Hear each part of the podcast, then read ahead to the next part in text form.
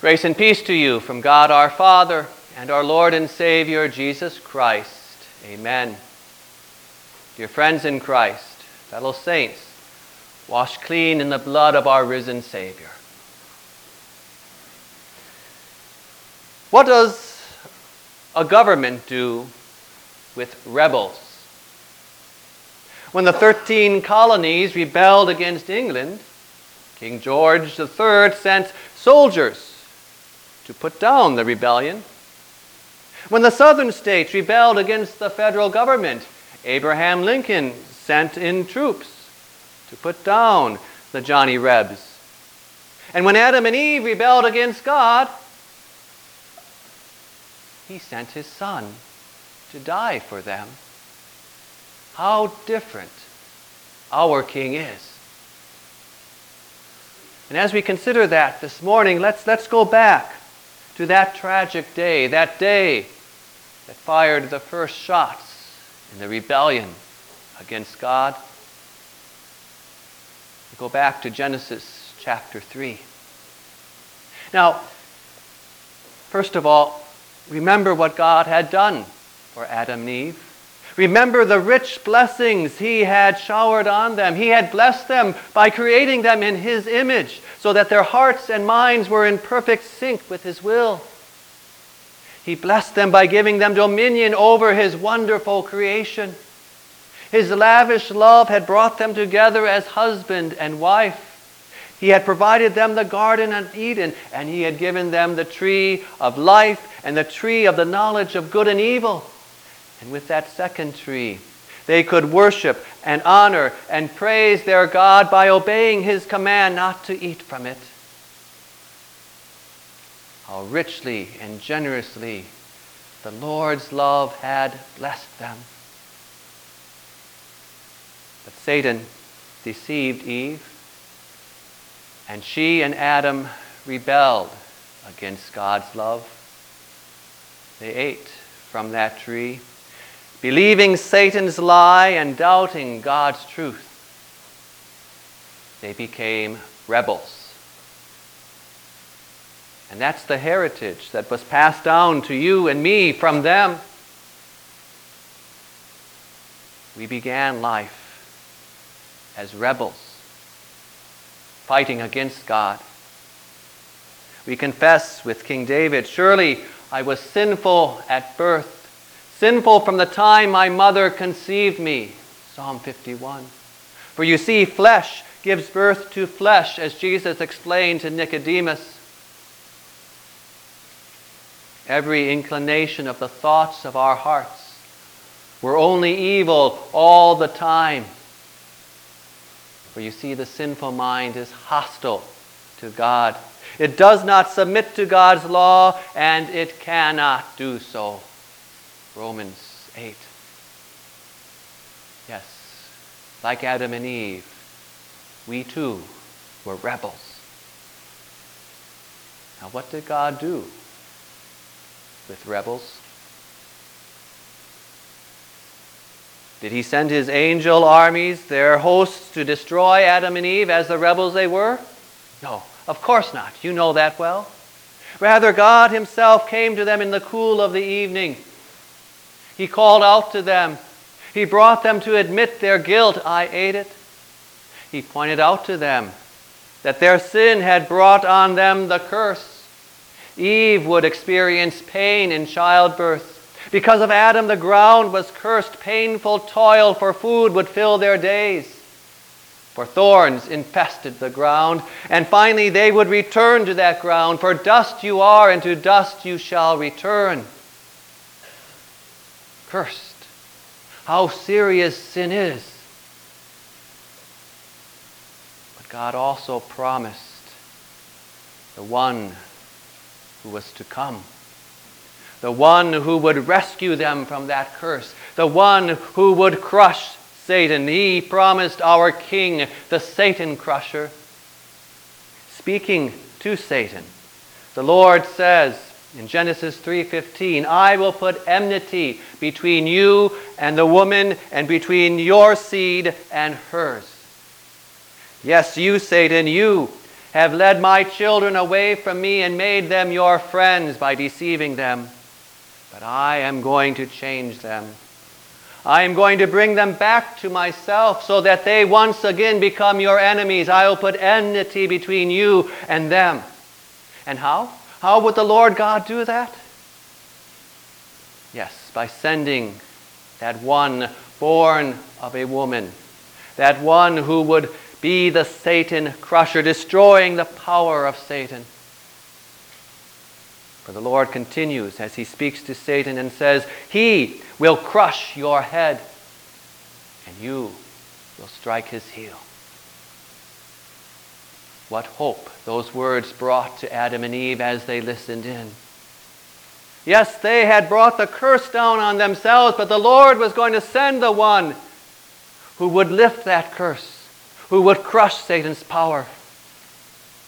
What hope filled their hearts as they longed for that coming one. Now they could anticipate and, and live in that expectancy that their champion, the Satan crusher, their king, was going to come. How they longed for that coming one. The coming one who would remove, who would set them free from the curse, who would rescue them from death, the coming one. And so, also, dear friends, as we begin the church year with the Advent season, we too begin with that longing for the coming one. Just as Adam and Eve, who had been lost in their sin, so also we, from the depths of our sin, look to that coming one who will rescue us. Advent is that season of expectation, anticipation, and hope as we prepare for the one who is coming, the one who has come. So, Advent is a season of preparation, a time when we prepare our hearts for the celebration of the birth of our King who comes. But how unworthy we are for this coming King. That's why we prepare during Advent. For like Adam and Eve, we too were rebels. How unfit we are for to receive such a royal guest. For sin and its filth stains us inside and out. How? How can we prepare during the Advent season? How can we prepare to celebrate the birth of the one who has come? Only with God's Word and Scripture and the sacraments. That alone is how our hearts are prepared, for through these the Holy Spirit comes to cleanse you and me. Our King comes to us through the Word and Scripture and the sacraments. And only the Word and Scripture and the sacraments, only that Word truly prepares us decorations and cookies and trees and presents, they don't prepare for Christmas. But God's Word, God's Word prepares our hearts to celebrate the birth of our King, to celebrate the one who has come, Jesus Christ. And what a celebration Christmas is! For our King has come to us in flesh and blood, born in Bethlehem from the Virgin Mary. What a celebration! Christmas is. For our King has come to rescue us from the curse of sin, to rescue us from death. He has come. Rejoice. And yet, though he is a great king, he came in such lowliness. There was no crib for a bed. So he was laid in a manger where animals had lately fed. And yet that birth was heralded by the hosts of heaven, the angels themselves. Hark, the herald angels sing, Glory to the newborn King, and what great good news of glad tidings for you and me. Today in the town of David, a Savior is born for you. He is Christ the Lord. And so we reach that first high point in the church year, that Christmas celebration, that our King has come. What joy that fills us with. How great the joy. And so let us now celebrate that joy, that celebration of Christmas that Advent prepares us for, let us sing Joy to the World, hymn 62, in celebration of the birth of our King who has come to be the Satan crusher and rescue us from the curse. We sing hymn 62.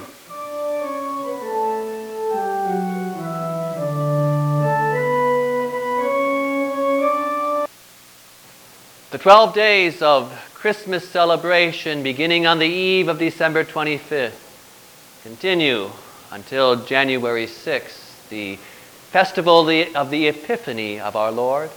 That's when we remember how the wise men, the Magi from the east, came to worship our King. And that begins the season of Epiphany, a time of the year when we reflect on who this child is that was born at Christmas, and who this man, and who that, that man whom the child grew up into, who he is. For Epiphany holds before us this child and this man and shows us his true nature. In Epiphany, we see our Savior baptized by John in the Jordan River but watch what happens at that baptism. You see the dove coming down, the Holy Spirit in that form of a dove. You hear the voice of the Father saying, You are my Son, whom I love. With you I am well pleased. During Epiphany, watch as he turns water into wine. Look at how he heals the sick and, and, and calms the storm. Yes, this man is much more than a man. He is our God. Our King is the eternal Son of the Father who has come to this earth. He is God in man, made manifest. Reflect on that during the Epiphany season. Reflect on how that child and man born in a manger is our God, God in flesh. And yet, Epiphany not only holds before us the might of our God in the person of Jesus Christ, it also shows us why he came to this earth, why our God became man. For you see, in his miracles, we see not only his divine power, but also his mercy. Our King came to save Epiphany shows this man, Jesus Christ, not only to be our God, but also to be our Savior.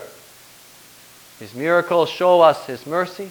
And when we look again at His baptism, we see that He has come to step to our side and take our place. For as our God, He has no need for baptism, He has no sins to wash away, and yet He came to take our place and so was baptized, just as we need baptism for he is your Savior, your substitute. And then also, as we see those wise men coming to Jesus, we remember that they are Gentiles. For Jesus came to be the Savior for all people. Epiphany is a season of reflection as we reflect on what child this is. It is a season of reflection as Epiphany makes known to us that this child and man, that this Jesus from Nazareth is our God and our Savior. Let's sing now hymn 67. What child is this? As we reflect on who Jesus is. Hymn 67.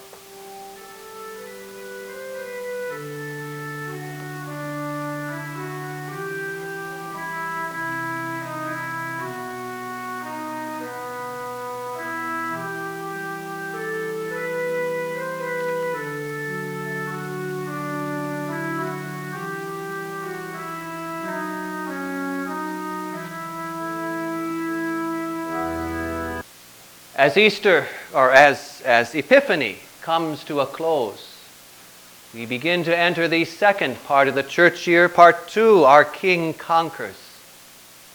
Epiphany closes with the transfiguration of our Lord. He stands on that mountain with Peter, James, and John, and we catch a shadow of his divine glory shining through as his face glows like the sun and his clothes become dazzling white. Then that glory is hidden. He comes down from that mountain. We enter the season of Lent as we once again prepare our hearts in anticipation of the Easter celebration. You see, like Advent, Lent as well is a season of preparation, a season when we especially focus on the suffering of our Savior and so prepare our hearts for his coming conquering victory on Easter. Now, as we see our, our, our Savior suffering, that leads us to reflect and to, to on, on the seriousness of our sins. We prepare our hearts as we see why our Savior is suffering, that it is our sins, yours and mine, that were laid on him. As the prophet Isaiah writes in chapter 53, surely he has borne our infirmities and carried our sorrows. Yet we considered him stricken by God, smitten by him, and afflicted. But he was pierced for our transgressions. He was crushed for our iniquities. The punishment that brought us peace was upon him, and by his wounds we are healed. So, as we see the cross and the nails, as we see the, the strips of skin and the bloody thorns, as we hear the mocking and the scorn heaped upon him, as we shiver at that cry from the cross, My God, my God, why have you forsaken me? and feel the dark coldness of those words, we too are led to confess, Ah, I also and my sin wrought your deep affliction. This indeed the cause has been of your crucifixion. And yet, as great as our sin is, our King's love is so much greater. For you see, all this, all this he suffered willingly as the sacrifice in our place. Yes, as a lamb going uncomplaining forth, our King willingly took all our sins on himself and sacrificed himself in our place. What great love moved him.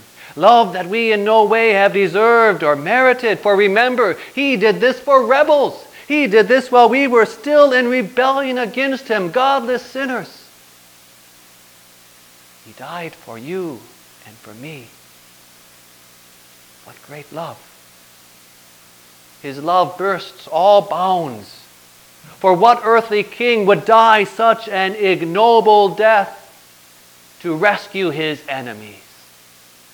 But that's what your king did for you.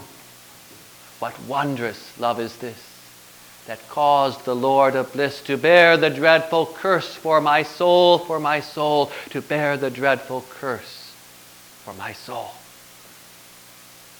And so, during Lent, as we survey the wondrous cross on which the King of Glory died, we prepare our hearts for the Easter celebration. We prepare our hearts as we see His great love that took our sins on Himself. See from His head, His hands, His feet, sorrow and love flow mingled down. Did e'er such love and sorrow meet, or thorns compose so rich a crown? And as our hearts, prepared by Lent, you, our suffering Savior. We are ready then for the darkness of Good Friday to give way to the dawn of Easter Sunday. When our Savior arose, come to the tomb, hear the angels say, He is not here, He has risen. Come, see the place where they he laid. Yes, dear Christians, Easter brings us that celebration that our King has conquered sin, Satan, and death. He has conquered and risen in victory. He has won that victory for you and for me. then prepares our hearts for that Easter celebration so that our joy breaks forth with hymns of praise and glory to our risen King, our conquering King, who has won the victory. Where, O death, is your sting? Where, O grave, is your victory? The sting of death is sin, and, the, uh, the, the power of sin is the law, but thanks be to God. He gives us the victory through our Lord Jesus Christ. Let's join in that Easter celebration, in that victory of our conquering King as we sing together the next hymn. He's risen, He's risen. Hymn 143.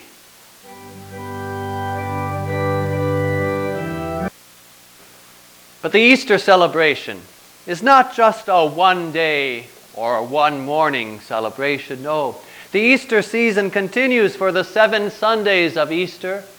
And towards the end of that season, comes another great Easter celebration, the ascension of our Lord on the 40th day of Easter, as we see our conquering King now returning to his heavenly throne, ascending in glory. For he has completed the mission the Father sent him on. He has set us free from the curse. He has rescued us from death. And so now, we see him ascend to his throne as our conquering king, our victorious king. So the Easter celebration continues through the ascension of our Lord. And we also now continue our celebration by singing the next hymn, hymn 174. See, the conqueror mounts in triumph. The Easter season, through the ascension of our Lord, comes to a close on Pentecost. And the Pentecost season, with the Sundays after Pentecost, this, you issue in another time for us to reflect.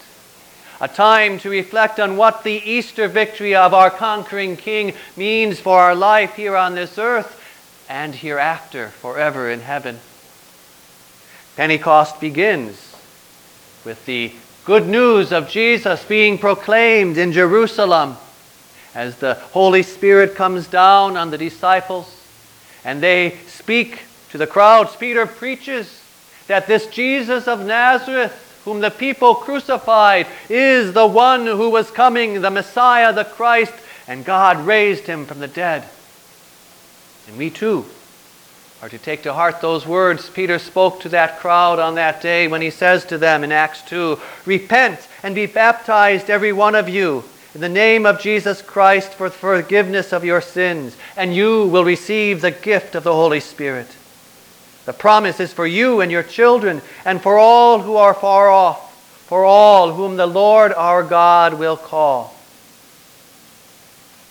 And so during this time of Pentecost and the Sundays afterwards, we reflect on how our conquering King, our ascended Lord, has not left us here as orphans, but has poured out His Holy Spirit on us as well. Through His Word and sacraments, the Holy Spirit works in us, so that as we reflect on our conquering King's Easter victory, we see how that changes our lives right now and changes our eternity as well.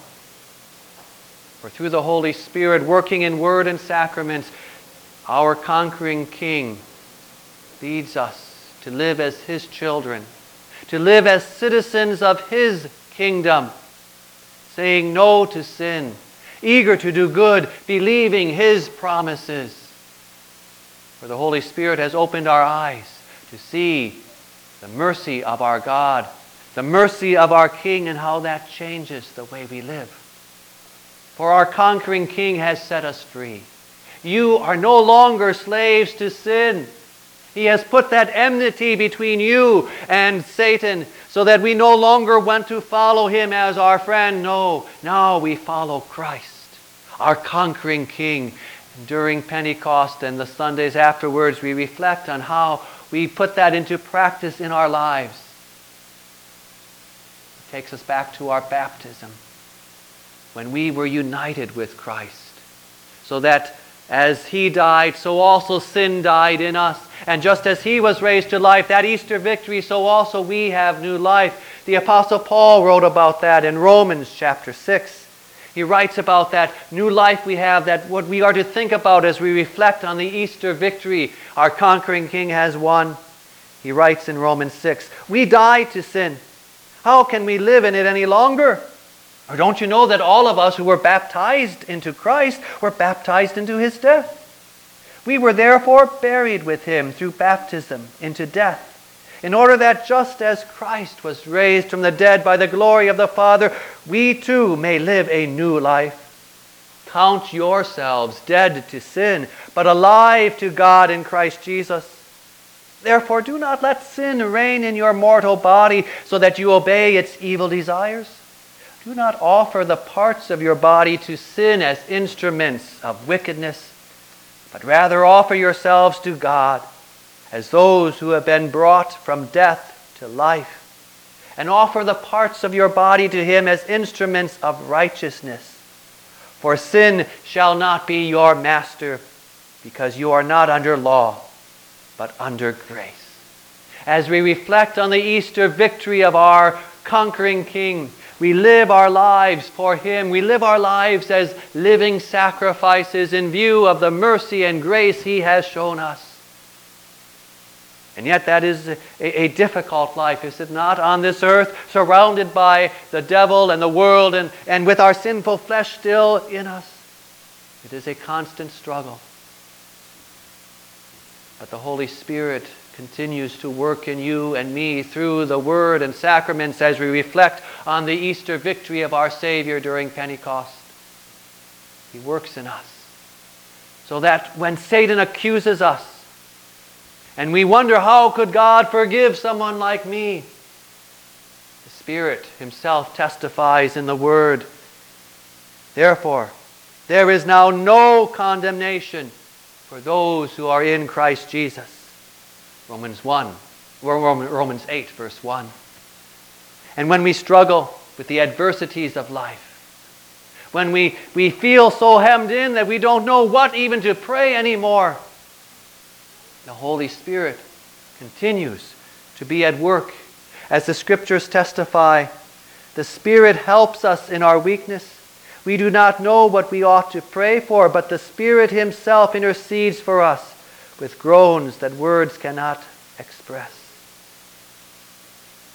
Yes, as we reflect on that Easter victory during the Pentecost season, and if Satan tries to make us wonder whether we really are part of that victory, whether we really are children of God, the Holy Spirit, through the Scriptures again, brings his testimony into our hearts. As Paul writes in Romans 8, the Spirit, or uh, you did not receive a spirit that makes you a slave again to fear, but you received the spirit of sonship. And by him we cry, Abba, Father.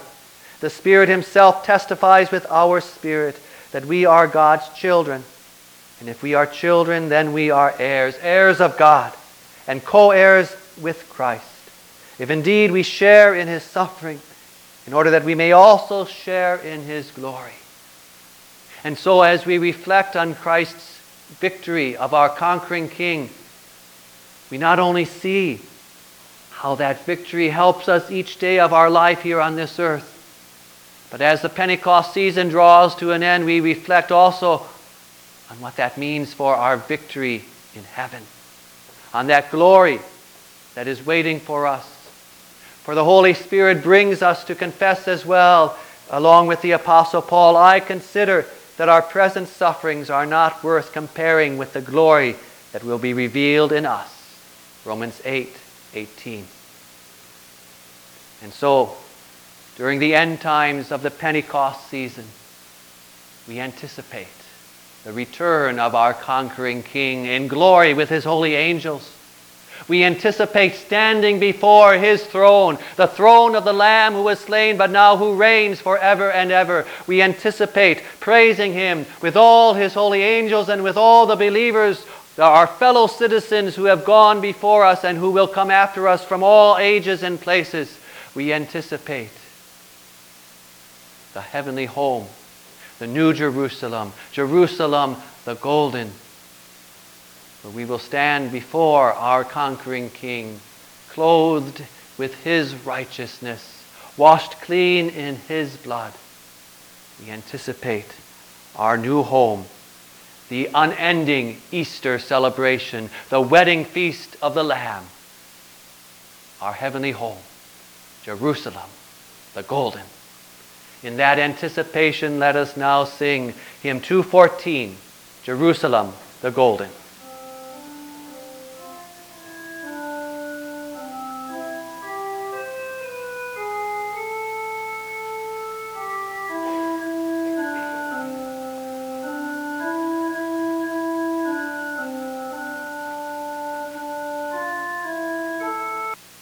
Dear brothers and sisters in Christ, go now with the blessing of our great and glorious and gracious King upon you as he reigns through the church year with the seasons of preparation, celebration, and reflection like a rhythm pulsating through the year, let it also pulsate through your hearts as he brings his blessing to you. The Lord bless you and keep you. The Lord make his face shine on you and be gracious to you. The Lord look on you with favor and give you peace. Amen.